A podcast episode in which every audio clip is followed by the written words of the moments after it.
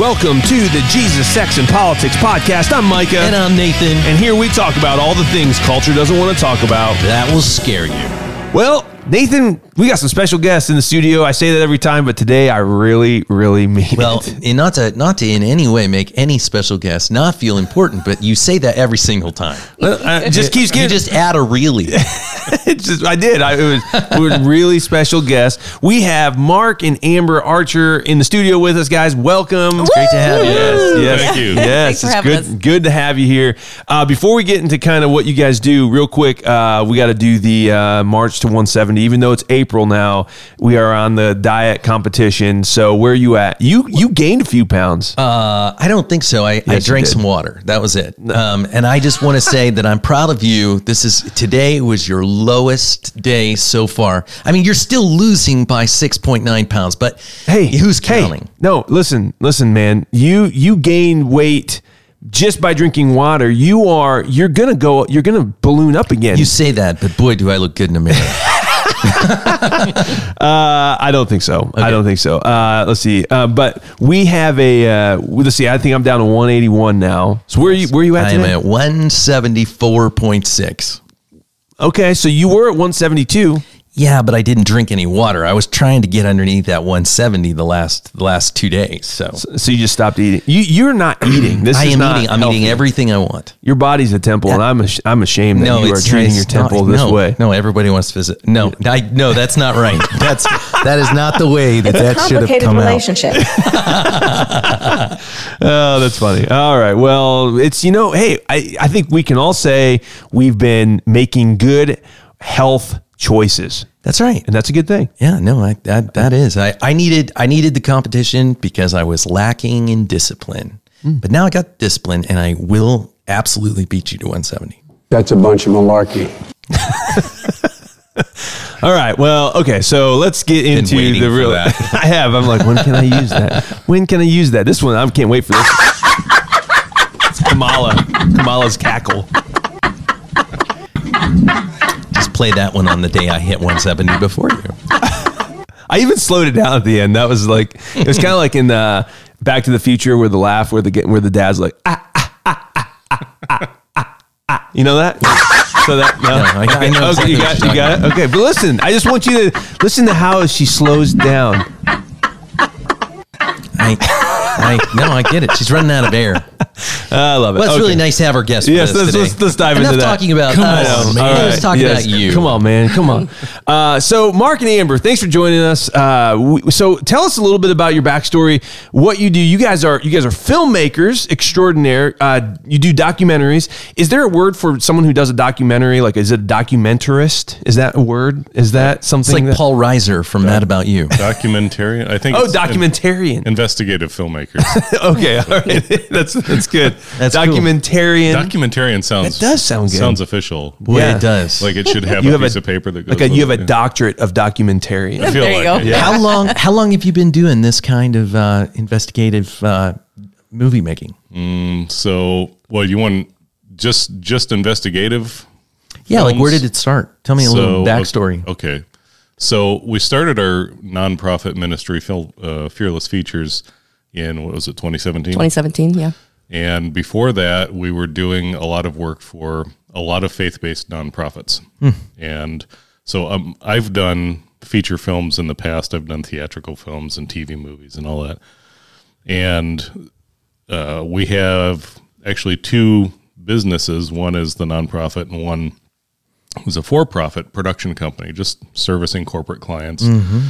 And we were getting really kind of frustrated with uh, feeling like we were limited to what we, how how effective we could be in telling stories for these clients, and so we decided that we would start a, a filmmaking ministry to tell stories of how people came to faith in Christ. And, Wow. and we started that just very small. We said we're just going to do these short films and we're going to put them out on social media and just you know this is our act of obedience to the Lord. We're going That's to awesome. tell these stories. So we did one, and it had I don't know ten thousand views or something in the first month, and we went, wow, this is pretty powerful.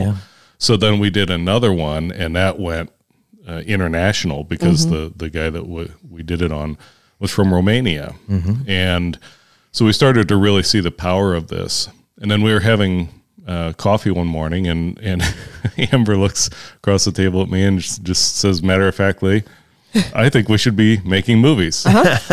And- knowing what his background is Yeah. and you know everything that that he's come from and and out of and i thought you know i didn't know mark in in those days and so i i've never actually seen him make a film from start to finish but i knew i i'm just reading and and watching the things that we produce knowing that wow there's a lot of there's a lot of talent there and it's it's untapped and i know that the lord is using what he does and what we're doing together and so i just i was like yeah i think we need to be making movies again Wow. like i want to see it Now, i, I want to you, see it from start to finish That's What is cool. this Mind you, I have to take you some more backstory. I had sworn off doing Yep. doing movies. I, it had been over a decade since I'd Wow. done a movie.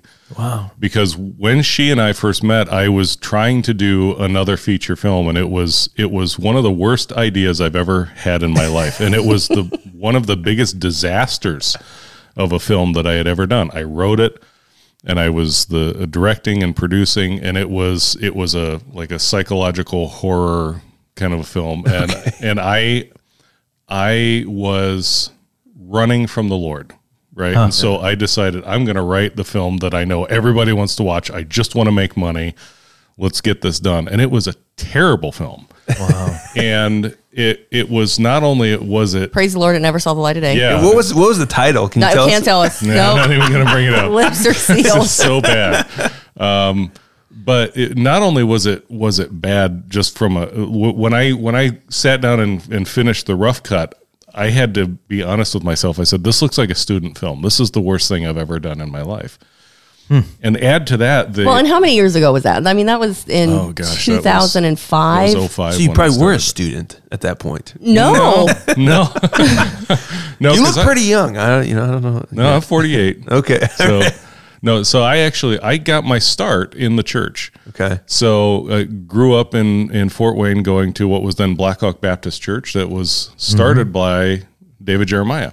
Wow. So we started going to Blackhawk in 1977. Nice. And I am just old enough to remember him as pastor. And one of the, the legacies that he left at Blackhawk that affected my life was a television ministry. Wow. And so they would actually live broadcast their services. And that was that was groundbreaking. Cool. Yeah, Through the, definitely. you know, Wow. in the late 70s all the way through the yeah. through the early 90s it was still pretty unique Yeah. and so that that ministry called the bible hour was where i first got my start in live television. So at the age of 14 i went over and volunteered to run camera and that became my youth group. I was gonna say and tell them why you volunteered. Because I hated youth group. uh, anything to get out of going to youth group, I just hated it. I didn't fit in with my peers, and I just wanted to be around cameras and movie stuff and lights and that. So I I just dived into that and I I did it as much as I could. I found that there were people there that would teach me anything I wanted to know, to know, and they taught me work ethic because they would teach me, but they expected me accountability out of me. Yeah. Right. So I learned everything that there was to know. By the time I was about 17, I could run the whole studio. I could mix, cool. I could do lighting, I could direct, I could engineer, all of it. When you came down here uh, for an event, I can't remember what event it was, uh, but you had a pretty uh, cool gear setup. I was like, man, this guy's this guy's got some nice gear. Like, How can we get him to volunteer at Life Church? the commute might be an issue. Right. it's just years and years of doing it. I mean, Yeah. when I started, it was it, we were still shooting on three quarter inch and then Betacam, and you know, and then uh, when I started making movies, we were still shooting film. Hmm. so that, and it was a big deal to to make a movie because it was there the the price of entry on all levels Oh, was yeah. very high. Hmm. You had hmm. to know how to shoot film, how to you know how to do that process. Yeah. So shot a lot of 16, did a lot, a couple movies in 35, and learned that whole process. And It- so it's kind of in the in the music industry where I with, with is my background. It's amazing because back in the day, you would have to spend two hundred, three hundred thousand dollars just to get a record. Yeah. I mean, because you'd have to go into a studio, rent studio time, be working with professionals that are running. You know, it's if it's all analog, it's you've got get gobs and gods of uh, rack gear and everything Mm-hmm. like that. And now with digital, I mean, it is just like you can make an amazing album right in your bedroom, you know. Oh, and, yeah. Yeah. and I think probably filmmaking is probably similar in that. I mean, you could. You know, we see the commercials with the iPhones, like you know, professional, you know, professionals do an iPhone, an iPhone film, Yeah. and it, you you know, it looks pretty good to the untrained eye. You're kind of Yeah. like, you know, eh, that you couldn't really tell a difference, and so it's amazing what technology has done to bring that price of entry down. Oh, Well, yeah. it's kind of really cool to hear the, the story because, as you said, you're running from God. How many? First off, Mike and I were both youth pastors, so Yeah. we're sorry for the youth ministries we created that made you want to run from us. But you're welcome, right? Um, and Whoa, whoa, whoa! We came up with cool names like Ignite and and, and Ignatius? like it- yeah, yeah, Ignatius. Yeah, with a we're gonna create a world of flamers who are on fire. we're gonna have to. You're gonna have to YouTube that, folks. You'll love that. Ignatius. Um, the uh, the thing about it though is so many of us discover our gifts within the church, and there is that pool from the world to to monetize that gift. And it's not wrong to make money from the gift, right? But a lot of us end up spending our calling on on something that doesn't glorify God. When you know, like you you hear all these Grammy award winning artists, and where did they start? They started in the church. At some point, they they got lured away in some capacity, and it's you know maybe to the point. And I'm not saying that in your case, but maybe to the point where hey, I, I've I've left my first love, Yeah. and it's time to come back. And then you start to see what God can do, not just with your talents, but with His blessing.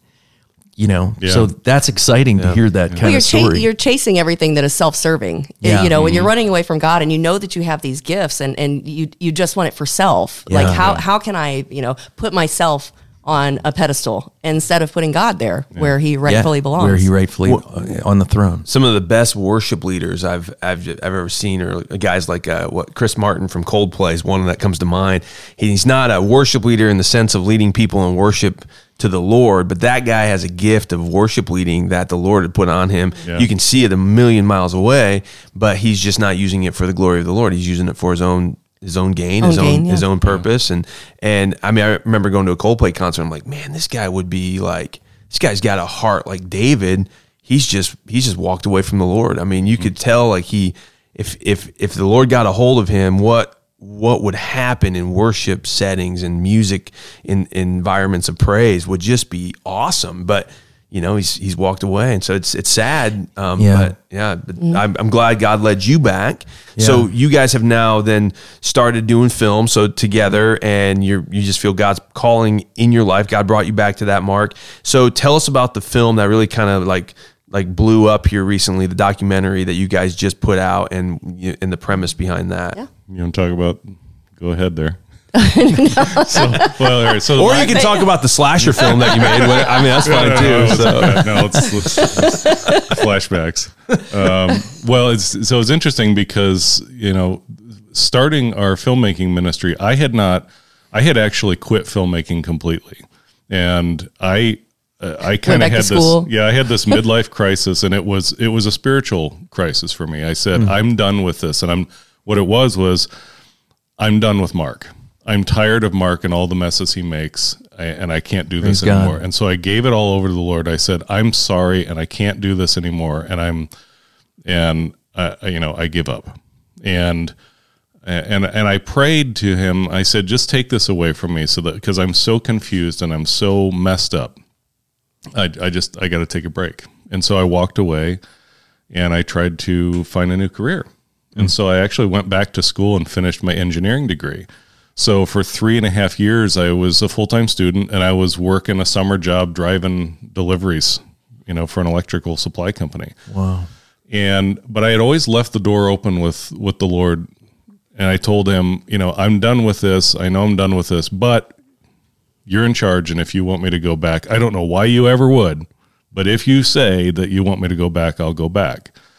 And she had started doing photography, and so she's got you know a new DSLR camera, and she goes, "Hey, look, this does video," and you know, because he sold all of his gear. I- I like it literally, like wiped everything out. No more video. Nothing. yeah, I closed the business. I, I sold everything. I, I I didn't even touch a camera for th- over three years. Wow.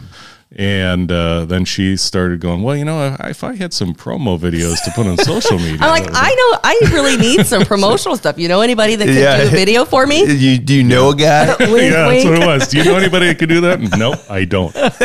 He did tell me no a few times. I times. did. that's funny. for a while. that man is dead. Yeah. The Lord put him to death. and uh, and I I started praying about it. And I started kind of feeling the bug, and I I boy I wrestled with the Lord. I said I, I thought we were done with this, and and the Lord just reached down and went nope, turned it back on, and it was like I woke up one morning and I went, I need a camera. Wow. I got to do something. And so it was a couple years of starting small with her again, but it, it, it was enough time had gone by that I had, I think the Lord had, had done what he needed to, to purge Mark of Mark. And I was ready to start over. And I was driving uh, deliveries in my van one day, and I, I kept thinking about this concept for a film that I had thought of years before called Inwood Drive. And it was the story of how they shut down the abortion doctor in Oh yeah, northern, Cla- northern India, Klopfer. Yeah. yeah. And I knew the title of it. And I, I said, you know, if, if I was going to do this film, it would be this and it would be called Inwood Drive.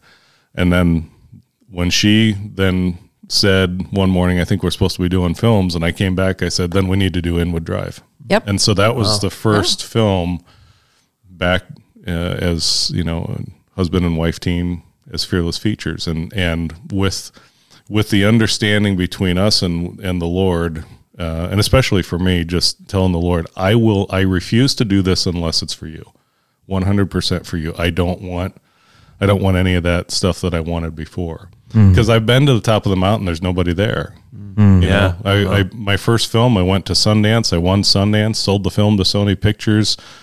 You know, got Wow. a deal to do another movie. Did you know? Did a film with David Carradine and Mariel Hemingway. You know, all these things that are supposedly these. You know, the the, the ultimate Groundbreaking thing, career. right? Yeah, what And- people aspire to. right? And it was emptiness. Yeah. I just had nothing, and I and I get had, up to the top of the mountain and think there's going to be this big party and you know And everything's gonna be great. and everything's going to be good. My You- life you get is up there and awesome. Like, hey, where is everybody? You, know, you get up oh, there, man. You get up there, and, and, and, and somebody goes, "No, the party's over here." you got to climb all the way back minute, down and minute. climb I, another. I got all the way up here and by myself. Wait, there's another summit. Yeah, and it almost reminds me Tom Brady after he won his third Super Bowl. Oh, yeah. He uh, does this interview, and you can see this this look of disappointment on his face Yeah. as he mm-hmm. says, "Is that all there is?" Yeah. You know, mm-hmm. I mean, he'll go on to win more and more and more. But if you weren't satisfied at three to seven, change that mm-hmm. where God is not. I mean, really, I just hope lots of people from Life Church are listening to this because they have, you have hidden skills out there. I'm talking to your heart today. You have hidden hidden skills out there that that maybe weren't used the right way at first, but God still gave that to you. He designed you. He had something in this world he needed to do, and then he made you to do it. And as you're listening to that testimony from Mark, the, the question is, you know, how do you take what what you know how to do and use it for the Lord? Because in that you find your greatest purpose and you find joy. Yeah, and, uh, and apart from God, apart from Christ, it will never be enough. Whatever you are pursuing, it will never be enough.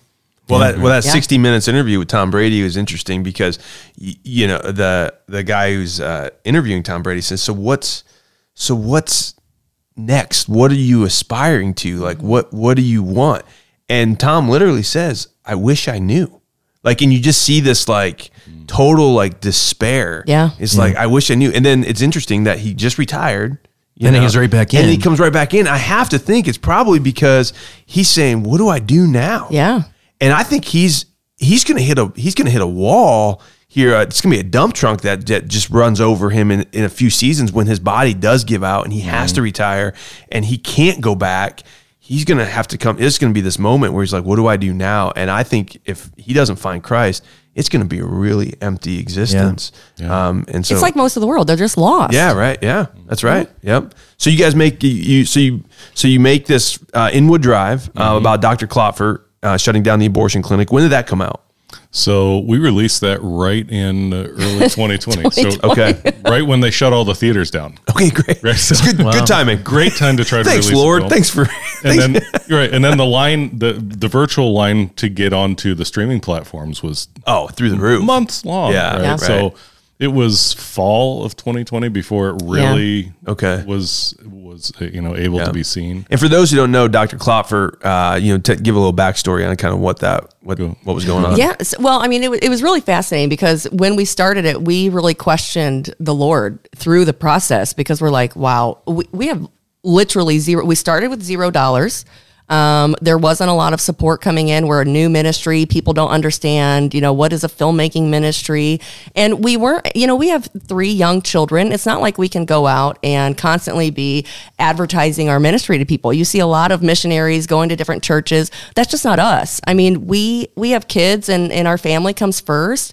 Um, and so there was a, a point to where uh, we weren't sure how we were going to pay our bills. We weren't sure how we were going to go and buy groceries or put gas in the car. And we would continually pray and we're like, Lord, you know, we think we thought, oh my gosh, maybe the Lord isn't calling us to this. We would we would doubt that this is what the direction we're supposed to be going. And without fail, every time the Lord always provided just what we needed. And I and I have to share this story. I'm sure that you know if if our, our donor was listening, you know they wouldn't mind, but I won't name them. But it was it was quite fascinating. We were really uh, very far behind. I mean, tens of thousands of dollars in debt into this movie, and along the process, and we were almost we were so close to being finished, and we're just like Lord we can't why are we doing this? Why is this why is this such a struggle and a and a battle? And you know mark and i get up super early in the morning 3 3.30 every morning. We get up and we read scripture we pray before the busyness of the day starts. And so it, it was just one of those moments in the morning where we're just we're just broken. We're like man i don't i don't know if this is what we're supposed to be doing anymore. It's just it's heartbreaking. You know you feel it in your gut and just a fire in your bones to serve the lord and you know that what you're doing is right but you don't see the fruit of it. And i and it's hard to be it's it's hard to be in that position. But we left with our family and we went out on an errand that day and we came back home and there was an envelope sitting on our doorstep and there was a check in there for $20,000. Hmm, wow. And at that moment we're like, okay, I guess, I guess the Lord has got us on the right path. you know, and I'm like, okay, fine. I, you know, my, uh, my, it, I felt like it was like the, my desperate plea of the morning, and then to to have a prayer answered so quickly Yeah. and so dramatically in that way, and I was like, okay, the Lord is with you wherever you go. That's you know, you have to you have to trust the Lord, and I think that was especially during the the through the first film, it was the Lord really pushing us to trust Him more through everything. You guys are going to go through hard things, and I need you to surrender everything to me.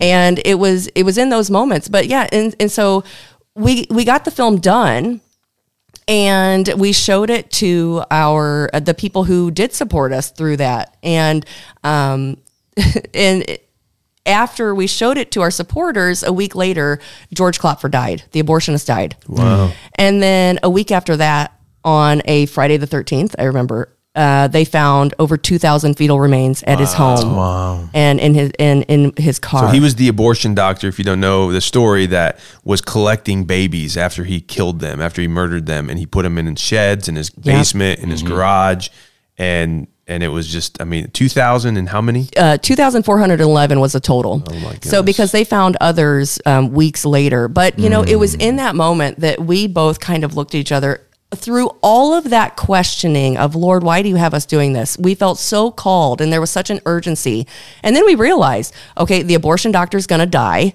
And you need his testimony. So we have. I mean, he's he speaks for himself in the film.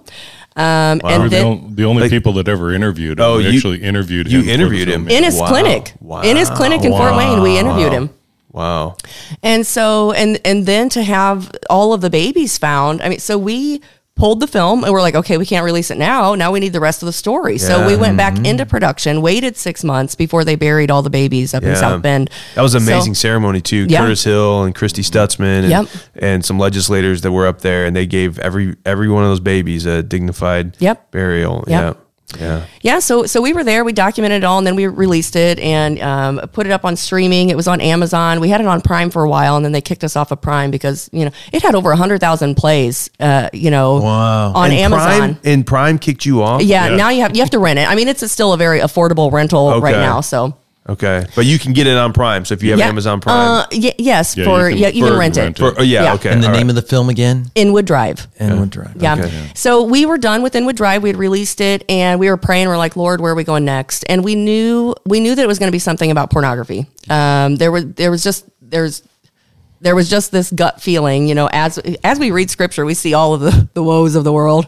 We're like, okay, we need to we're we're gonna deal with pornography. Didn't know what that was gonna look like. And um, You want to tell them why we were so driven by that particular subject?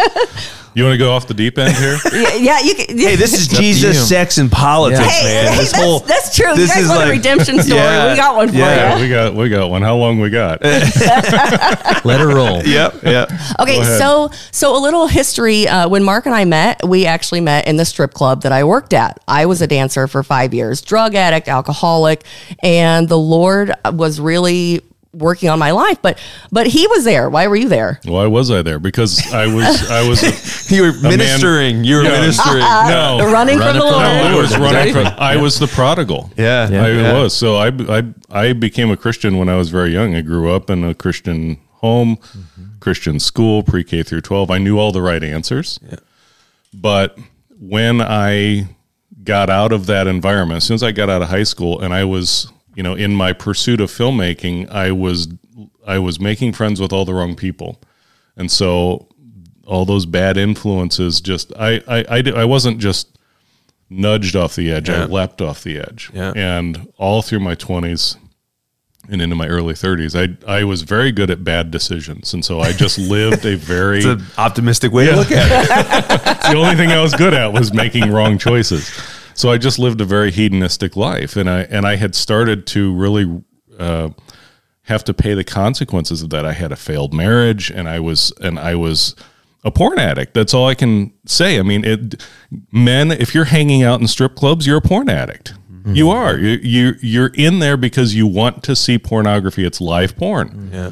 And so I was in there, and uh, Now was this this was this Fort Wayne? this was This Fort- was- Fort So, Wayne. so this was one of the Shangri La's then, maybe right? Is that because there was? I remembered we had a business on Lima Road, and so that was like the exit two eleven ish. And anytime I had to go down to two oh nine, you kind of go back uh, by the truck stops and everything. You see these, you know, you start seeing that that You know, row you know, unfortunately, Fort Wayne, Fort Wayne is known as a city of strip clubs and churches. because there's a lot of Yeah. there's a lot of both. Oh, per yeah. capita. there- Yeah, because there was like yeah, there was like a bunch in a row, and I just remember thinking like, is it that popular of a thing in Oh, Fort yeah. Wayne? Oh, yeah. Like, Oh yeah. Wow, Yeah. wow. Yeah, and everything that goes with it Yeah. as well. Yeah. So yeah so so we knew we just knew that to te- because we spend so much time in the word that was that was just the, where the lord was calling us. Mm-hmm. We can speak to that. Yeah. we know what that's all about and we see so many people struggling with it. So we knew that that's that's where the lord was calling us. The, the greatest place of your brokenness Yeah.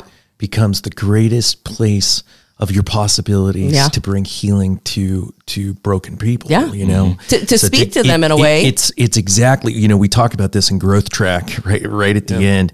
You know, you kind of almost sound like Moses. You know, I, I went running from the Lord. You know, I spent forty years in the desert, and and then God I killed called- a guy. Did you kill a guy? Yeah, yeah. Did you kill a guy, Mark? We killed himself That's, uh, anyway, uh, God calls you, uh, you know, he meets you at the burning bush and you say, I can't do, I can't do, I can't do, I'll be disqualified. What if they say mm-hmm. they'll bring up my past, all these mm-hmm. different things. And God says, No, I'm going to tell you what to say. I'm going to go with you. Don't fear. I'm going to send someone with you. Sends Aaron with him Yep. because he's like, I've got a stuttering Stutter. problem. Yep. And it's like the Lord takes all of your excuses away and he says, What's in your hand? Well, I have a staff. Okay, let's use that. Yeah. You know? Yeah. I, I have a camera. Yep. I, I have a I have an understanding of how to do this. And God's like, that I've been making you all along. Did you think that 80 years ended your your potential? No, I'm gonna release it. So what a beautiful Yeah, cool. story. Keep going. Yeah. Yeah. Well, I mean, I think, and especially when we went in and, and talked to um, the abortionist, and I, and later, Mark and I talked about, it and I said, you know, had I not spent all those years in that environment with all different kinds of backgrounds of men, perverted men, I don't think that I would have had the composure that I did and able to handle the abortionist himself Sure. in in the way that I did. Yeah. And so I think it, it was through those things that the Lord has really prepared us to go about these um, films and the way that He has us doing things. It's it's just it's really incredible, and it's it's a privilege to serve the Lord in that way. That's cool. We have a, a lady. Uh, okay, so so we're in relationship with this this church called Faith uh, Assembly in or Faith Church in Anderson, and this man Walt Weaver, his wife's name is Renee. Well, Renee, you know, kind of kind of just a kind of very proper pastor's wife. She got this idea one day that she she felt like the gospel needs to go into the strip club, and so she speaks this with a couple other ladies in the church, and so they start going to the strip club just to love on the girls. Mm-hmm. And I I heard this story. I, I heard the story, but I didn't know who it was about. And then finally, I met the lady that it's about.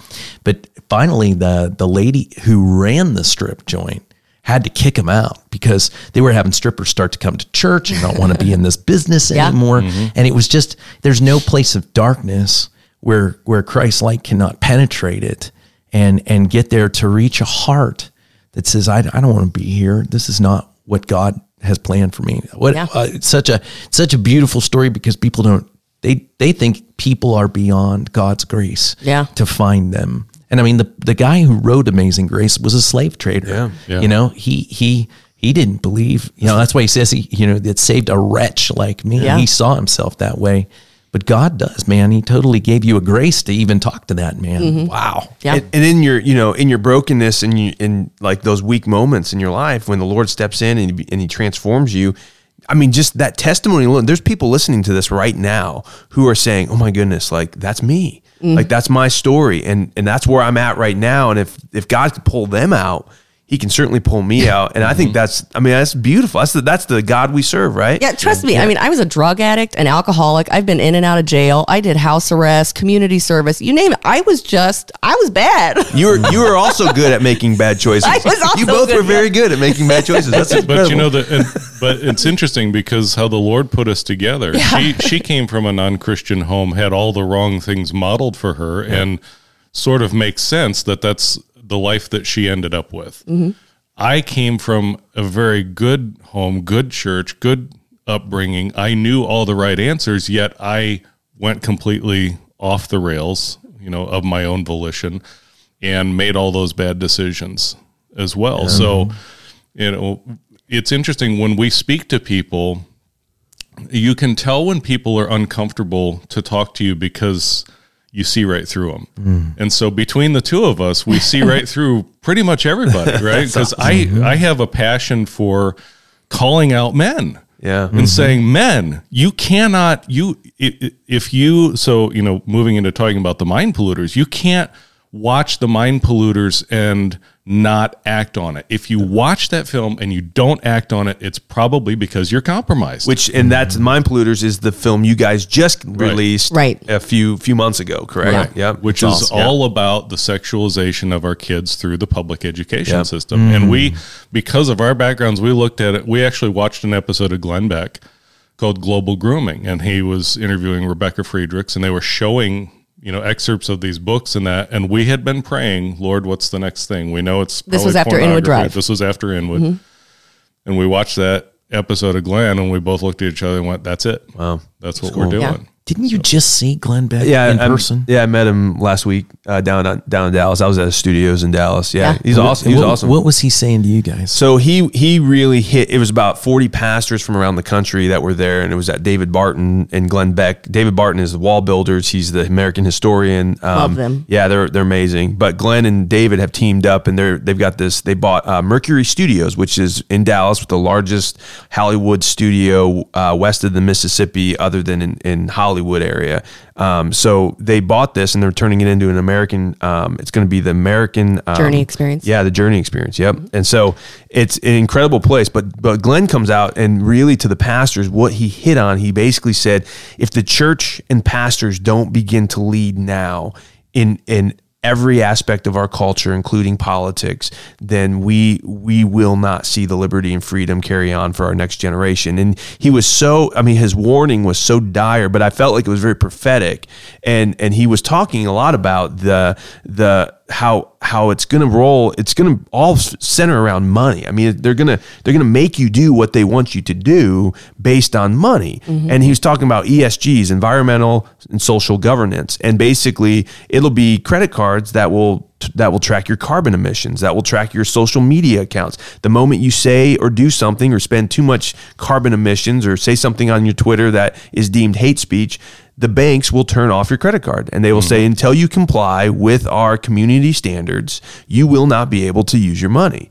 And so there's already states right now that are putting in anti-esg legislation uh, trying to get ahead of this. Uh, indiana is not one of them as far as i'm aware of but we're trying to get legislators to to wake up to this. Hey this is going to be coming. Banks are going to start the global banks are going to start really saying hey you can't it's, it's like what uh, trudeau did in canada Yeah. Yep. with the truckers, right? Yep. Yep. You know, hey, you that we know it's your money, but we're going to stop you from using it, right? Yeah. You're not going to be able to buy insurance for your truck. You're not going to be able to get a loan for to buy a truck. You know what I mean? Yeah. So that's where it's going. Well, your your avenue of, of doing this, your method of of movie making is is basically storytelling. And um, I just read a book in the last six months. It's it's called um, Inductive Preaching, which is a lot about how Jesus used stories to preach and how he used the question that was coming up. Jesus preaches very few of what we would call a, a, a,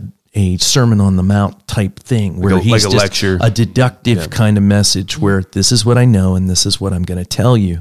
Jesus uses uh, there's there's a scripture that says at some point he, he says no longer did he speak to them uh, in this normal teaching method, but instead told them parables. parables so that so that seeing they would not see and hearing they would not hear. It's like uh, you'll only be able to to really understand by a use of spiritual discernment. Mm-hmm. And we get the you know my wife is a photographer too, and a, a picture's worth a thousand words. So what's a movie worth? I mean, a, you know, mm-hmm. zillion words, right? That there's there's this. I, I really uh, heard that during COVID, s- so much material was being prepared by churches where we were out producing Hollywood mm. in terms of content, mm-hmm. and and God had to use this disaster in order, I think, in many ways, and even Life Church, to kick our tail towards get into this, start hiring towards this, start upping your production, even if we don't, you know, know it all and it's not going to mm-hmm. look as as good yet. But I I wonder if God's just really into this awakening of the of the movie makers, of the storytellers. I, I think I think so. And what you see happening with the, the explosion of what we call faith based content is very evident of that. You know, I you know growing up when in the '80s uh, when we did it was there was just not a lot of good Christian film content. I mean, you didn't have films like I Can Only Imagine and you know God's Not Dead, things like that that are so popular now. And so, but it's interesting though because we find ourselves now like with with Inwood Drive and and again with the mind polluters that even there are there are limits that the faith based you know film film Oh, yeah. community has set and they're going we're not going to talk about that. I tell you I won't name names. But I had a conversation with a producer of a very very big Christian film while we were doing Inwood Drive. With And- big uh, uh, distribution, big distribution, big money faith behind based it. distribution. and I'm talking to him and explaining what we were doing with Inwood Drive, and we were in the middle of that film. And I, when I told him that we had interviewed the abortion doctor and that he was in the film, and there was this pause, and it was silent for a second. He goes, "Whoa," and I and I said, I said, you have to. I said, listen, because we we had even supporters question us. Why are you letting that man speak? I said, no, no, no, no, no let the man speak. Trust me, the more he talks, the worse it's going to get. Yeah. You have got to get used to hearing the truth. Yeah. You got to hear the monster say what what you think is on his mind. It's worse, trust me. And when you watch the film and you listen to his bizarre Rationale, reasoning, yeah. rationale for things, you just Like a what? episode of The View. Oh yeah, that's pretty close. Yeah, That's true. um, it- but there, it- when I told him about that, and he said, "Yeah, we wouldn't, we We wouldn't be allowed to we do wouldn't that. be allowed to do that." Wow. And I know why because I know where they're getting their money source. Yeah. It's from Hollywood. yeah. yeah. And we have found the same thing. So the suppression is the next frontier that we have to get past because the distribution outlets, we can make all the product we want, but if nobody can get to it, Yeah. Yeah. You know what, though? That is still, you know, very much that way in the church. Uh, there's portions of scripture that people would never want spoken from their from their platform. Right. You know, we did uh, when I first came to the church in our first year. We decided we were going to do expository preaching on the Song of Songs, and and you know we told people uh, this is definitely PG thirteen. You know, well I think we called it PG twelve. You know, if you if if if you're twelve, you need to learn sex education within the church, and this is actually the way that God would have done this. He would have brought the people to hear this as a part of liturgy. It would have been read to them while they held on to their children and and explained. Holy cow! Yeah. And there's a lot of things in there that people, you know, and they want to say, oh, well, this is for a married audience. It's a married audience. And I had to go back and say, it is not. These are written to the virgin daughters of Jerusalem. These, this is for unmarried people as well. And you get, oh, I, I get, I get turned into the district superintendent because, because I talked about breasts uh, from the pulpit on Sunday. But, but the reality, we even did this fun thing. We had these t-shirts that marriedmengetmore.com and it would take you right to the message series. But it was the number one thing that we ever, ever did from a message perspective with more people listening to it. And and I and, and you would still felt very criticized from Christians who said you can't do this. Mm-hmm. But where the edge is, it's not that you're trying to, you know, it's it's it's not that you're trying to to make anybody think bad things or anything like that. You're actually trying to show them where life is, mm-hmm. but you have to show them almost where destruction is and say these are the guardrails of God. This is why he tells you to stay here. Yep. Yeah. And so when when we say certain things as pastors, we know we're you know it's a joke with Micah. He he walks right up to the edge of the line, looks over, and just and just uh, you know he doesn't step over it. He just testing the kinda waters. Just look at it. spits over Just the look- cliff just of look it, at right? it. Oh, get down there. but I think that that's what the church, you know, you guys are the church. Yeah. And you're being called to say those things that are dangerous and say those things that are, are are what the world needs to hear, but they don't. It's it's just like this podcast. It scares them. Yeah. Uh, congratulations and well done. And just, you know, on, on behalf of, of a pastor, I, I, I, I love that, man. Hey, we're That's all one body in many Amen. parts. The Yeah. Lord has given us all a job to do. Yep. You know, and and and, and speaking of and poor audience, yes, we will get back to the Mind Polluters, our recent movie that we released, because I think that's the most beautiful thing that we've been able to see across the board um, with releasing the Mind Polluters is. Listen, we've had we had you know no money starting this. We actually uh, refinanced our house to get the seed money to Wow. make this movie. There's faith. And yeah, total total walk It's a of faith faith journey. It is. It is. And so we just knew that this is what the Lord was calling us to. And now to see it and to see who's uh, picking it up and who's using it, it's a tool. And we've Mm-hmm. we've always made tools for organizations to use to you know grow their ministry, grow their organization, and to see it. Now we don't just serve one organization we serve the body and it's across the world and it's incredible to watch it really is incredible to watch You said that, uh, and not to cut you off, but you said that even the Texas legislature is going to be showing the, the film here pretty soon. yeah right? yeah actually next week it's going to be in the capitol Wow. Wow. Uh, there was a state senator who last week took the movie on tour all week long, showed the film to audiences across his district, and then sat and had a roundtable discussion afterwards.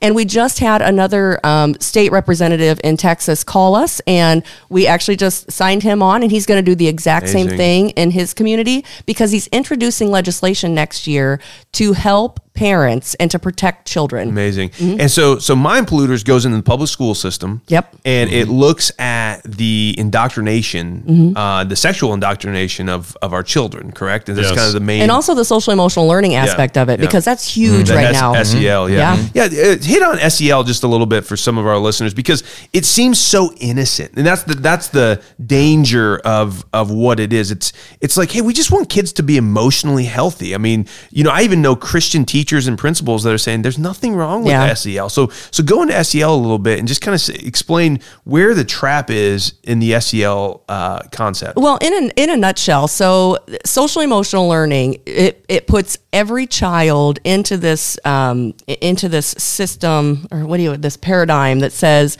uh, you're all trauma victims. You're all you, everybody's a trauma victim. Victimization. It's Yeah. ther- therapeutic education is what it's. We've gone from academics to therapeutics. Yeah. Hmm. And so so what this does is every child who comes in and especially since COVID, now the government can say and everybody can say, "Hey, yes, we really need this cuz all children experience COVID."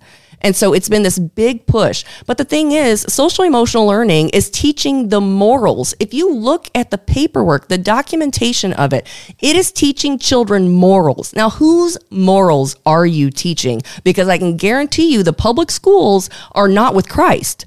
So where where are we going here? Who who's right and wrongs? Where is absolute truth? Yeah, well, there is. That's the thing. There is no absolute truth. And I just did a, a town hall with you guys Yeah. a few weeks ago. Mm-hmm. And we were on a panel together up in Fort Wayne, and and I remember there was a couple teachers in the room.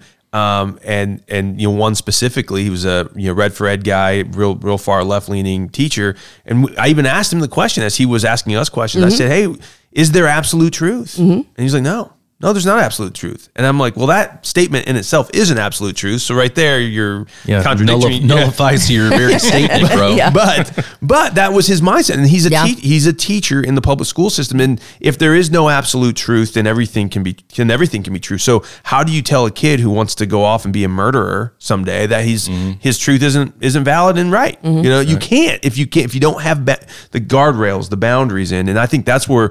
I have been pushed. I was on the plane back from Dallas, and I was sitting next to a guy from Muncie, and we got talking about politics, and and uh, and I don't think he was a believer, but I think he was just kind of saying, you know, so what's what's the problem really in the schools or in our in our nation? I said, well, if you want to get down to it, it's that we're getting away from truth and absolute truth, and and it, it opened up this discussion. He's like, what do you mean? I said, well, anyone can can have their own truth now. There's no right and wrong. There's no wicked. There's no bad, uh, good and evil. Mm-hmm. It's it's Every man does what's right in his own eyes. Exactly.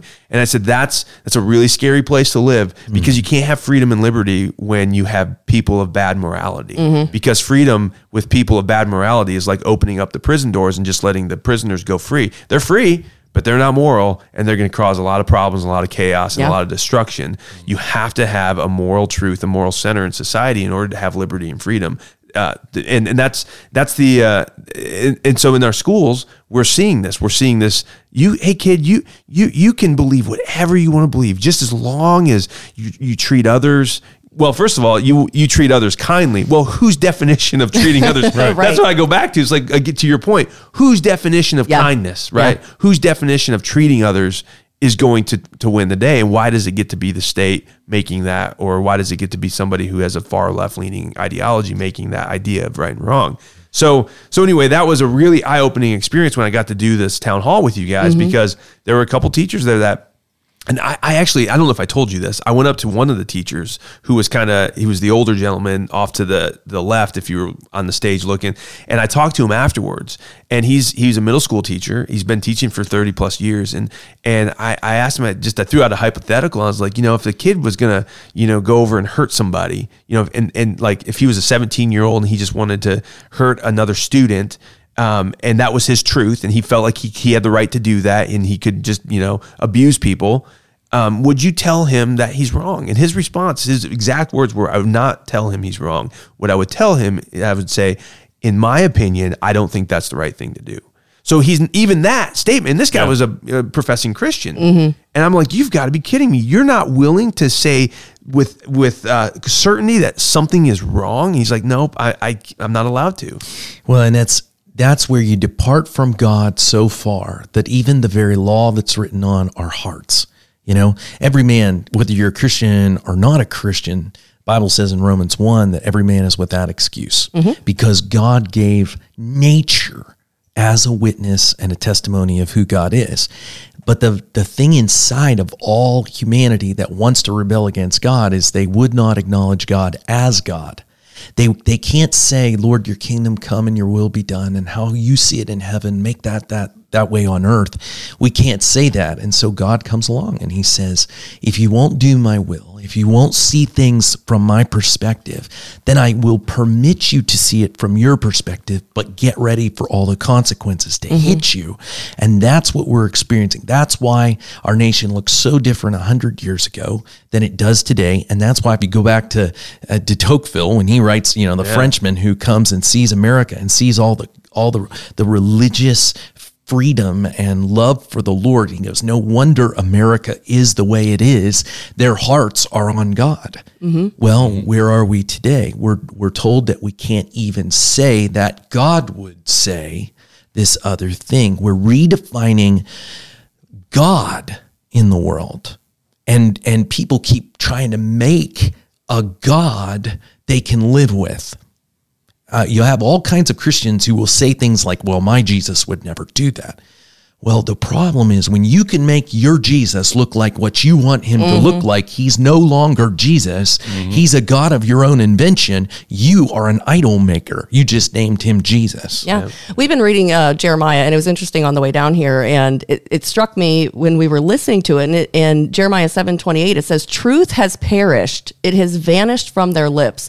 And I just kept thinking, may it never be so.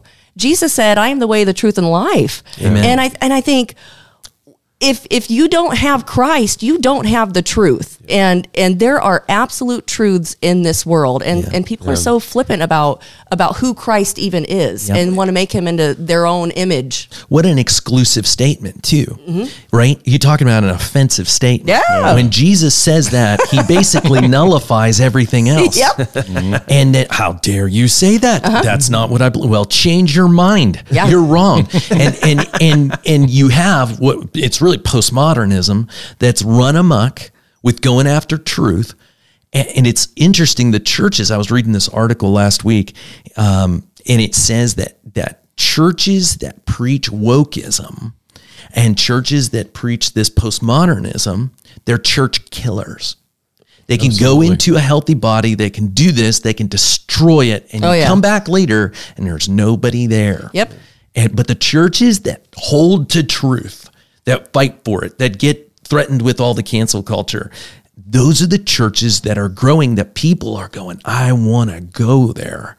I, I, I want and we've in, seen, I want to We've learn. seen that at Life oh, Church. Oh, absolutely. I mean, big time. We've grown yeah. a lot. And and and it's the cancel culture comes after us and says you can't say that. That's intolerant. That's that's mean. That's you know and it's like that's what god's word says. I'm, it's not me saying it. It's, it's god saying it. yeah if cancel yeah. culture will say that it's like how can we say that louder yeah. Right. you know it's interesting. Yeah. I, in in my journey right before amber and i met and i tried briefly it lasted about know, about three or four hours. I tried to be an atheist I really gave it serious thought because mm. I was so angry with God because of the way your life the way my life out. had turned out and and it was this realization that my life was was in the toilet because of all the decisions I had made and but I was fighting against that and I and I tried I thought, well, let me consider that maybe you don't even exist, right? And I remember sitting in my in my den in my apartment and having this having this thought process, and and the Holy Spirit really convicting me, and I, and to put it in photography terms, right? Because this is what we do, and and I started having this revelation. I went, wait a minute, to have Fifty Shades of Grey, right? You have to have black and you have to have white you can't have all the gray mm-hmm. without the two absolutes on either side. It's a blend right. of absolutes. Mm-hmm. Yeah. There's up, there's down, there's day, there's night, there's you know, you cannot live in a relativistic world. It doesn't work. And if you and if you believe 100% in relativism, then go jump off the roof and see what happens, mm-hmm. right? Yeah. But we You're absolutely going to fall. you're absolutely going to hit the ground and you're absolutely going to get seriously hurt, right? That's right. And and that was all it took for me. And I thought, uh, but putting it in terms of photography, because that's what I do every day. And I went, this doesn't make any sense at all. You have to have absolutes. Yeah. You have to. I remember that you, as you're explaining that jumping off the roof. When when I was in my young 20s, I remember having a conversation with another young man in his 20s, and and he was a uh, you know huge evolutionist, and we were talking about the second law of thermodynamics, and and we were talking about the law of entropy and all things running down. And I'm using scientific law, and I remember that he is uh, you know, he's believing in the theory of evolution over top of the laws that counteract Yes. the idea of uh, of evolution. I'm like, do you believe in laws or theories? Because you're saying I'm this person of faith. In reality, you, I think you might have more faith than me because because you believe in what you cannot even see in in the laws of nature. And I and I talked about I, I'm like, hey, these are my keys. I'm going to drop them. What's going to happen to them? And and I said every time they're going to go because the law of gravity goes into effect. It's going to fall. You jump off a roof, Yeah. you're going to fall. And he said to me, he goes, actually, um, no. Eventually, it's going to go up. and I went, I went, bro, you literally believe these keys are going to go up at some point. And he goes, oh, yeah, because there's this percentage chance that it will go up. And I'm like, bro, who sounds like the crazy person for believing in God now? Right? Let me tell you, tell you what we learned in engineering school. Obey gravity. It's the law. You know, and I one thing that uh, David Barton pointed out last week when I was down at his place, uh, we talked about evolution, and uh, and you know the theory of evolution. Where did it all it all come from? It came from Charles Darwin, right? He had a book. What was the name of his What was the name of his book? That's that's Origin of species. Do you know the full title of that book?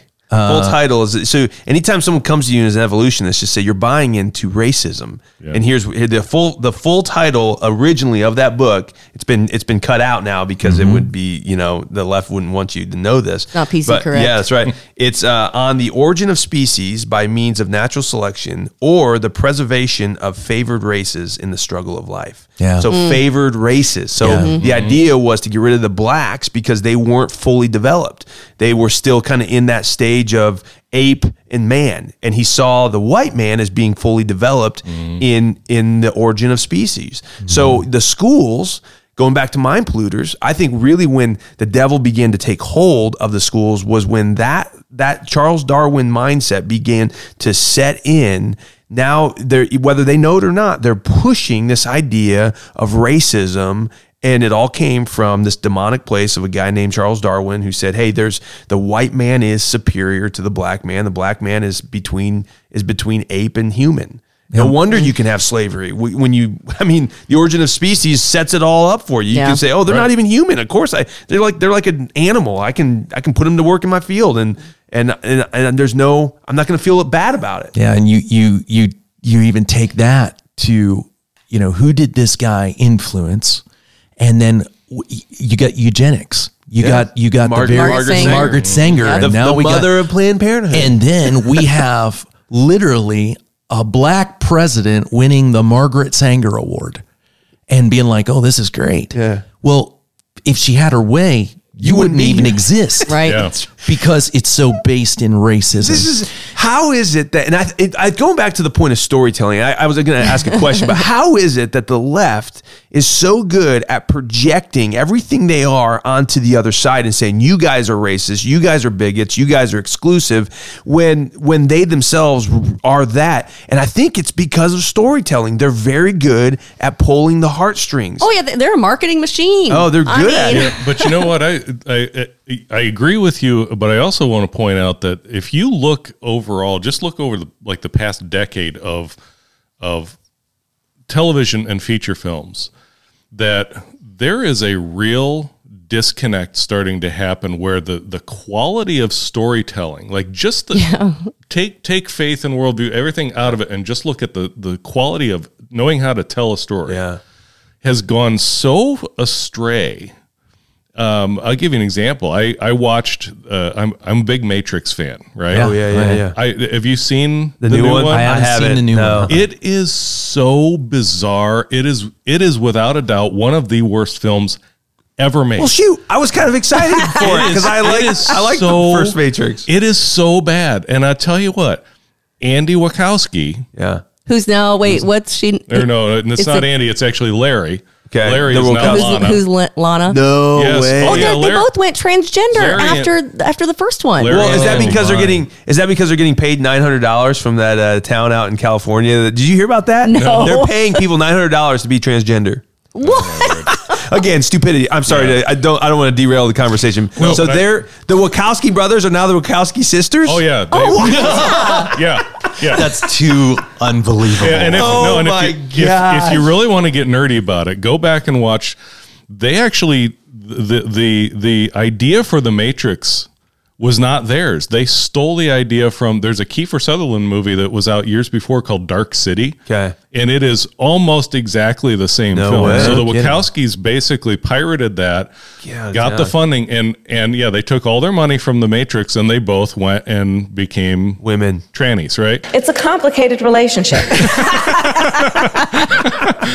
So now, apparently, they're not speaking to each other anymore. But Larry, who's now Lana, was the one who wrote and directed this last one, and I, it is it is so bad. Depraved mind. Con- Just and I Oh, look yeah. at it and I go, this is. I told her I couldn't even get through it because it's it's like watching a bad high schooler film. What about uh who's the actor? Um Kiefer. Keanu. No, oh, no, Keanu, Keanu Reeves. Reeves. I like Keanu. Keanu- Yeah. But you know what? It was Keanu. It was John Wick in the Matrix. Okay, is what it was. it's it's just that bizarre. And I've, I've I have this I have this kind of overarching theory as I look at the quality of entertainment, and I think the further off you go on this Yeah. wokeism and transsexual and mm-hmm. embracing homosexuality, all this, you start to lose touch with reality. And I see this shift happening where where the Christians are starting to rise up. The ones who who understand truth and absolutes are are the ones that are. You look at what the Erwin brothers are doing, like with I can only imagine, just as an example. So well done, Yeah. so well done. And you look at what's coming out of out of mainstream Hollywood, and it's so bad. And it, Well, it look- just gets worse and worse and worse. I mean, look at look at the Oscars now. I mean, all people do is just slap each other. That's it. You know what I mean? Like they're not even like no one knows what movies. They, No one has no cl- any clue what movies were there this year, Or who was they- nominated But they know what. that there was a slap heard around the Right. world. Yeah. which- yeah. I mean, look at Disney. Look at how Oh my goodness. even yeah. the quality of everything that Disney puts Yeah. out. They had they had the golden opportunity with Marvel Yeah. and Star Wars, and they have ruined those franchises. Yeah, they really have. Yeah. The when I was in Bible college, we had a uh, a professor. His his name is Dr. Jim Blankenship, and he taught us that there are four parts of every story. There is paradise, the fall, redemption, and consummation. Paradise, the fall, redemption, and consummation. And really, all of our fairy tales. This is great storytelling and we we love this. We want to see things restored. And uh, I just came back from three days of, of of writing messages with some of our writing team, and uh, so we watched the Lord of the Rings in the evening. And Tolkien has this concept called the Eucharist celebration. He it it's about like the Eucharist, you know, and he he brings it back. He, he hates it when I get nerdy like that. hey everyone, uh, uh, we're going to talk about Tolkien's Eucharist celebration. Uh, if you want to Yeah, turn yeah, yeah. to page 472, No we'll, uh, mercy here. No mercy. he tells he tells you know I'm, I'm trying to get pastor tina and my mom through through the first uh, first movie and i'm like the thing you're going to notice about tolkien is there's a happy ending to this he ties up all the strings almost to the point where a lot of people are irritated that he he he ties up all those loose knots mm-hmm. but that's the gospel mm-hmm. Yeah. the gospel is paradise, the fall. Jesus is our redemption, and he's coming to change everything back and tie up all the loose knots and make it as it once was. And I think that I see a chaos in movies too. You get through movies sometimes and you're so dissatisfied when you're done with some of these movies. And I'm I'm surprised that people can even make movies because they're terrible. And yet they get on to Amazon and Netflix and all this stuff. I'm like, there's no there's no satisfaction in this movie. There's no smile at the end of it. There's just chaos and loss. And that's the worldview of the writers and the directors that's coming Yep. through. I was I was watching the original Toy Story a couple weeks ago with our youngest. It was Daddy Date at home, right? And I go, "You've never seen Toy Story? We'll watch Toy Story." And it had been a while since I watched it. And you watch that film; that is a very dark film. Hmm. There's no father. That's right. Yeah. There's no father, Yeah. and they they spend most of their time in the little shop of horrors of the neighbor kid who blows things up. That's right. It's a really a dark story, mm-hmm. Like- and I I watched it and I went, "There's no dad." yeah. Right there, mm-hmm. where what is this? And and everything that you watch on Disney, Nickelodeon, Netflix, every it's it's the dads are either gone or they're total idiots. Yeah. Yeah. Yeah, that's right. You're right. And- and it's well, that's the everywhere. de- that's the devil trying to. Uh, um, he's he's basically getting rid of masculinity in our society. Masculinity is a very good thing, but now all of these companies don't want to touch masculinity because why? It's toxic, right? And so they either get rid of the dads or they make them look like fools, um, or they're or they're they're men in acting like women. I mean, that's Yeah. that's really what it comes down to. And I, and, you know, Donald Trump said it a few months ago. I mean, everything that goes woke turns to crap. You know, Yeah. I mean, and he's not he's not wrong. I mean, he's hundred percent right. We see that in church. I mean, churches are if your church is a woke church, you might as well just you know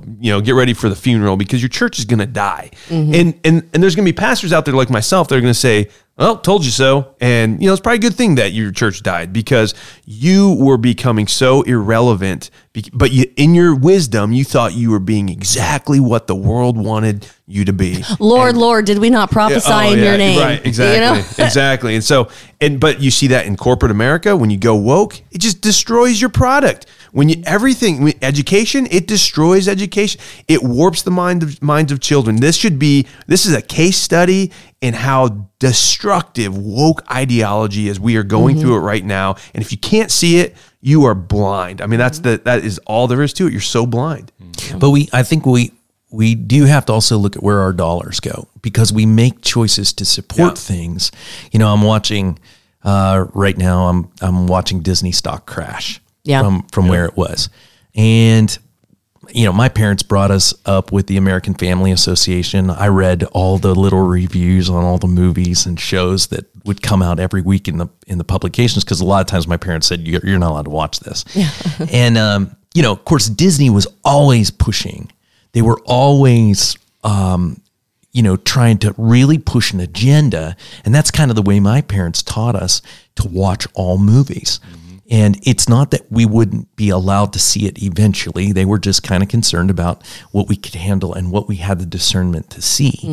And but but we were trained spot the agenda look for the agenda. There's the homosexual agenda. There's the the you know uh, socialist the social yeah. like see the agenda. I don't think it's wrong to watch movies and, and as long as you can point it out. One of the greatest inventions i always thought was the ability to pause television you know the dvrs and i'm like we can now stop and talk about this in Yeah. the moment and you're training your children and training them because you can't keep them from seeing it in the world it's not an issue of if kids are going to see pornography josh mcdowell says it's when, When. kids see Yep. pornography Eh, because it's just it, it and everybody hates that idea i know it's hard for you know a, a micah to hear a who's got a five-year-old five-year-old and a and a, two-year-old. two-year-old Yeah. right and you just like i don't want them to see that well they are going to see it how have you prepared them to see it. There was a famous saint, Saint Columba, and he would he was very aware of what was going on in pagan culture. He was trying to do ministry to a pagan place.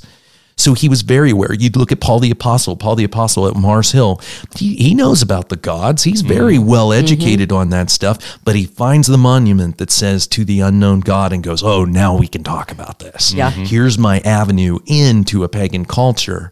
Um, so I do think we have to be careful, especially like where Marvel is concerned. Marvel is Disney. You know, Star Wars is Disney. You're putting, you, I know you might like the story and you might be fans, but you have to think about the overall who are you supporting and what are you pushing?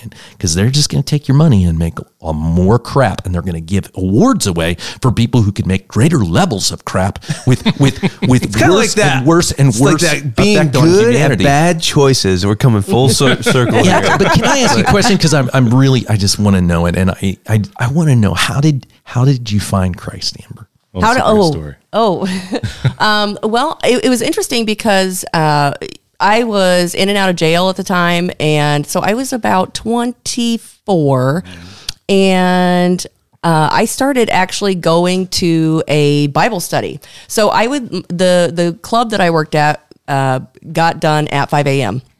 So I would drive back to my apartment early in the morning, and and honestly, there was a church sign in the median on my way home, and it was um, One of those little yard signs. A little come- yard come to sign. church at the movie Wow. theater. yeah, and that. and Cool. there and there was a new church that had started in the movie theater, What church was it? By uh, uh, the Point Church. okay. And um, so I I was driving home. You know, it's five a.m. and I thought, oh, I'm just gonna go home and and, you know clean myself up. So I have a twin sister, and she and I used to drive around. We actually worked together in the clubs. You know, we we were the Twin Towers of Fort Wayne, and so. Uh, so we would often go and travel and Wait, wait, stop. wait. Sorry. Okay. Sorry, my mind's just going here. Okay. Uh, doesn't Solomon talk about something. I'm not going to answer the question. I'm not going to answer the question. Please continue with the testimony. I'm not answering that. So, so. Oh, wait, is this good or bad? Do I know the story? I'm gonna have to go back and read. this. Everyone right now is googling It's towers Solomon. and Song of Solomon. that's oh boy! Never thought of it that way, but we'll, so so. Uh, Thank you, Micah. Back You're welcome. Yeah. This is Jesus, Sex, and Politics, ladies and gentlemen. So. So I actually, I, I so I started. I, I went to church. I would sit way at the top, and I was like, I don't want anybody to see me. Nobody talk to me. And I would just go and I would listen. Because I just, you know, there was something about you know church people if you will. And i always looked i didn't grow up in a christian home and i always thought what do these people have? Why are they so happy? And it just drove me nuts because we would stop and people just they just uh, were so full of joy. And i thought I want what these people have. And so I would go, I went, I started, I went by myself and, you know, sat at the top and I listened to them and I left. And then I went about my life and you know, I went back the next week and I was like, oh, okay, this is this is this is interesting, and um, but there was one one Sunday morning, and I went in, and there was a greeter, a woman, and she said, um, "Hey, would you like would you like to go to uh, lunch with us after service?" And I was instant panic. You know, I'm like, oh, these people are going to ask me what I do. They're going to ask Oh, me my. about my life, Yeah. and so I was I'm investments. I'm an investments broker. Uh, I work for JP Morgan. sales. so I was instantly panicked and I didn't but but something inside of me said yes. I was like, "Yes, I would love to go to church with you." And And I you're was like, what did I just say? exactly you know what did i just agree to and so you know service went on and then um, i went to church with or, or to lunch with these people. And it was the pastor and his wife and the greeters and their wives. And i'm sitting around all of these people and i'm just observing. I just you know my whole life i just observe people and read people and you know and so i'm it was such an interesting dynamic. And i left i left that lunch meeting and i went back to my apartment and I fell to my knees and I cried out to the Lord. And I'm like, I can't do this by myself. And I'm like, whatever these people have, I want it. Lord, come into my life and help me. Wow. And then I met Mark. just a few months later. And, you know, and I was going to church. I was going to a Bible study. He was not going to church. And the one stipulation I had when I first met him, I was like, I have to go to church. Like, you know, he grew up in the church. Yeah. Wow. And so, Now, then, did you tell him that while still working at the club? Like you said, hey, Oh, yeah, like, he was- so, so you met at the club and you said, "Hey, Liv, we're going to start dating. We we got to go to church." Yeah. Now, that's yeah. cool. Yeah. And, and so, you know, I, I stood him up a few times. He was supposed to come pick me up to go out on dates. And I'm like, this guy's a creep, whatever. Man, if you're trying to pick up women in the strip club, you are a creep. That's right. Mm. Just put that out there. That's mm. funny. yeah. So, and, it, and it was interesting when we actually started going to church together and uh, we were looking for, because we started to go to his home church where he grew up. And I remember we searched online for a Sunday school class that was, you know, relatively our age group. And, mm-hmm. and I, because I, I I was never really a fan of of preaching. I I didn't like service. I enjoyed Sunday school. I was just I was hungry for the word. I was a sponge and I wanted to know everything because I felt like I was so bar, far behind. You know, here I am 25 years old. I know nothing about scripture. Like give me everything. And so um, we we actually went in and we were going to go to uh, a Sunday school class that was for young adults. And I panicked and I thought, I'm not going in here. I was I was still working at a club. I I I knew I just I felt I felt the weight and I thought I cannot go in here and and and face all of these people. And so we were actually getting ready to turn around and walk out and he said we were in the breezeway of the doors. Uh, you know, we had made it that far, but we but we were leaving. and he says, "Hey, my dad teaches a class upstairs. Do you want to go and check it out?" And I was like, "Oh, okay." You know, and so we went and it was it was the most incredible experience. We spent the last 16 years with a generation, you know, generation two generations above ours and learning from these people. And so every Sunday, never miss, you know, hardly ever missed only for other than being sick but just to learn and grow with those people they've they've lived life and that and it's so important i think for people find people older than you who can teach you who can train you i mean it's it's what scripture talks about the older generation is supposed to teach the younger It's kind of like fathering sons and daughters into the kingdom of God. That's God. our uh, vision statement here. yeah and, and Yeah. so Yeah. so i mean it That's really awesome. was it was the greatest greatest thing that had ever happened to me is to go into a a a study and a group and be in a community that was older than me who could teach me uh really how to how to live my life and, it was a great model a great example But the identity of your past is had to fall off of you at some point. at some Oh, it, point, it you took, it took years. Year I, I struggled for years in the church, full of shame. I, I it was myself who I couldn't let it go. I continually asked the Lord over and over again, Lord, please forgive me. I just I constantly felt like a failure. I think it was probably it, it was probably I'm guessing six years that I was actually it took for me to to heal and recover from knowing uh, the past and now to speak about it freely to help Mm-hmm. other people. Um, it, it took it took a while. The Lord worked on me. So in a, in a, at a certain point, it's not just you know he forgave you the very first time. Yeah. it's you had to learn to forgive yourself. Yes. At mm-hmm. some point. Yeah. and just realize, hey, I'm a great redemption story. yeah, mm-hmm. you know when when awesome. it's not my story; it's His story. He- He's the hero of the Yeah. story. Yeah. Exactly. and and for people who are listening to this right now, no matter what you've done in your past, if you've if you've have Jesus in your life and He's cleansed you with the blood, remember that God sees you as holy. Yep. He and, and that's the thing. You have to live in God's reality. Like that's we go back to what's true, what's real, what's Yep, not. Right. yep. Whatever God says is true is true. Whatever God says is real is real. And and we have to say, Lord, give us the eyes to see things from your reality and from your perspective on reality, right? Yep. And when you start looking at yourself that way, you know, it's amazing. You could you could have literally just done stuff, you know, 2 minutes ago. And and yet God says, "Hey, if you're covered in the blood, I still see you as holy." Now He'll convict you and, and move you in the right in the right path, right? But but it's but He sees you as totally made pure and righteous, and I I think that that's one of the coolest things of of the redemption story is like Yeah. you God's reality is you are totally pure. Yeah. Yeah. Now, how long it takes you to realize that is a is another yeah, story. Yeah, that, it- it's it's all Amber, did- personal. Yeah, Yeah, yeah. to each individual. yeah. What about your sister? Did she come to know the Lord? She did. Uh, We actually got baptized together. So she was she. Amazing. How come this isn't a movie? Well, Get on it, Mark. that story. What is because that wrong? producer would say, "Oh wow," like he would be like, "We can't tell this What story." kind of creepy guy am I going to get to play me? Paul Reubens That's is what- retired. Dude, you know, you need to get uh you need to get like Brad Pitt or somebody like real like, you know, real good looking guy, you know, be like, yeah. yeah. it's, So it's all fiction. Ryan Reynolds, yeah, yeah. Right. So she was actually she was actually um, going through a hard time in her life in her marriage you know she without christ. And i kept asking her it was and it was early on when i when i first became a believer. And um, i just kept telling her i was like "Uh, brandy i know you I'm telling you, you have you have to come to Sunday school with us. Come to Sunday school, and so she started coming to Sunday school with us, and and her marriage started to change, her her life started to change, and and finally, you know, she just she realized she's like, yeah, and she accepted Christ. And months later, we got baptized together. And it, you know, it was just, it was, it's been, and now she serves the Lord in her own little church and on worship team. And it was my dad that baptized you. Yeah. Oh, yeah. that's cool. Yeah. Man.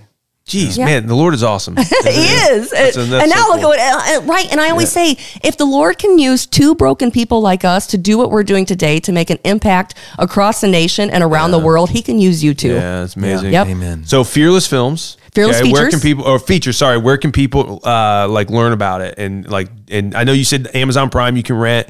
Uh, Inwood. in, yep. And then what about um, Mind Polluters? The Mind Polluters, it's on Vimeo. So if you go to fearlessfeatures.org, you can go and that that's our ministry page. And you know, and that's the thing we were just talking about, you know, who do you support? Do you support Disney? You know, that's the thing. We are independently supported. And during this process, especially when we released um, the Mind Polluters, we actually had two national organizations come after us and, and tell us that we needed to remove all reference to Christ and Christianity. And we're like, uh, to broaden our audience. to for the broaden the audience for the film. And no, literally, they really did say that. And it was a very Was this a Christian organization? What? yeah. So it was- Again, the wokeism seeping into the church. yeah. right there. So Yeah. Only. it, it was it was a very short conversation. We said no, thank you very much, and that was the end of the conversation. And that and that's the thing. We are independently supported for a reason. So if people, if you are looking to support missionaries, we are cultural missionaries yeah. in our field doing doing our work as unto the Lord. So and we do not we do not take we we've had you know large grant organizations kind of come along well we'll give you this but you know we kind of here's what you got to stay in the Yeah. bounds. we have, we we have summarily dismissed that said we are not taking corporate money we're not taking Good. grant money with strings attached these films the the two so far that we've put out have represent 100% grassroots donor funded um, because our executive in- producer is the Lord. That's yeah, amazing. I Love mean, it. cattle on a Love thousand it. hills, and we have seen, having worked in corporate uh, video world for many years, we know how those influences come in, and we we stepped out of that on purpose so that we could do just only listen to the Lord when we were doing these. With the shekels come the shackles. Yes. Right? Yes. Yeah. That's that's a very yeah, and that's true in many industries, not just uh, in in faith world as well. So, but Well, I'll be watching those. Yeah. I'm gonna go go Yeah. check out how I can do that. We- Once again, the name of the films are uh, Inwood Drive and the Mind Polluters, and you can find them at our website at fearlessfeatures.org. now when you guys released the world premiere of Mind Polluters, wasn't that here? That It was was here. here. So that was the world premiere when we Yeah. showed it here. Uh, Right. That's amazing. That kicked it off. That's cool. Yeah. That's Hey, phenomenal. And, and it's and it's interesting because we had just finished the film two weeks prior, yeah. And since since doing that and then uh, releasing it here at Life Church, I mean we we just can't even we can't even get in front of it anymore. There Amazing. are so many people, Praise and what the what the Lord is doing, it's really incredible. Love Praise it. God. Hey, can I can I ask you? Would it be all right if I, I just prayed for No, you? The no. success of the No, we don't do that here. You know, the- this is yeah. Jesus, sex, and politics. know. we don't. There's no prayer in there, Nathan. I just, I just was like, man, I want to, I want to pray a blessing over these folks and Yeah. uh, on your endeavor, but also on all the. I mean, your testimony is phenomenal, and there's people that God wants to save, just like He saved you. And Too many times we're not praying for those people. You're a reminder to the church, hey, pray. Yeah. And and and and teach a Sunday school class and teach a small group and put up a sign and you know there's so many things yard there. sign. Yeah, Yeah. exactly. You can do it. Um, I just want to pray over you. Yeah. Sorry, Heavenly Father, Lord, I just thank you so much, God, for great stories. Lord, the gospel is a great story, and Lord, uh, Mark and Amber are a great story. Lord, you have so many people that their life right now is in the is in the fall phase and it's it's collapsing. But Lord, you are redemption and you you are the consummation of all things. You bring about the happy endings. And Lord, we we just uh, we lift up these people in our world who are lost without you. Lord, whether they're in the strip club or they're in the bar or they're, uh, Lord, even there are those in the church, they're still lost. They just don't know they're lost. And, and Lord, as they hear about you, God, I pray that you would turn on the lights of the revelation of who you are to reveal yourself to them. God, I just pray that the lost would be found and the, and the dead would come back to life again. Lord, I thank you for the prodigal sons that are going to find themselves in the pig pen and all of a sudden consider the goodness of the Father and start that long journey home.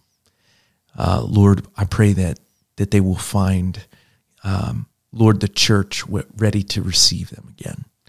God, we pray over this, uh, Lord, this company. We pray over uh, these films.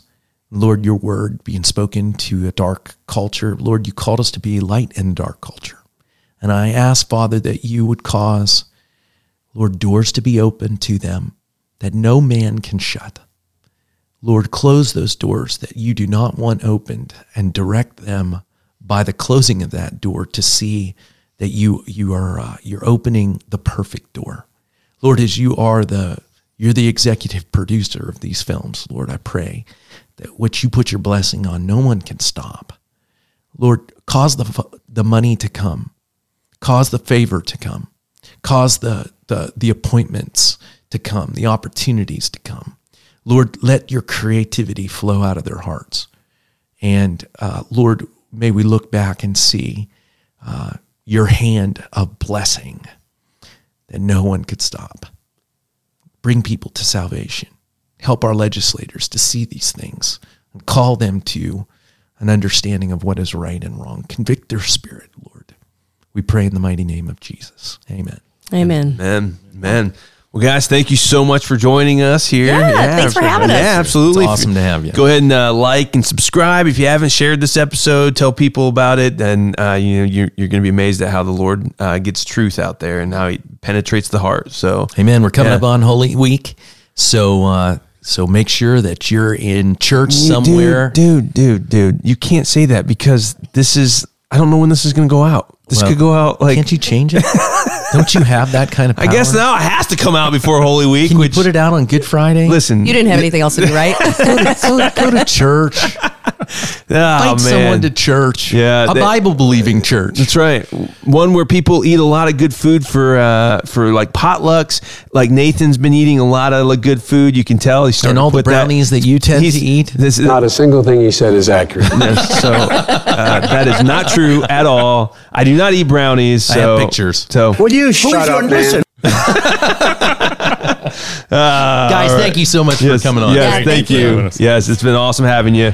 Again, this has been Jesus, Sex, and Politics. I'm Micah. And I'm Nathan. And we talk about all those things culture doesn't want to talk about. That will scare you. We will catch you next time.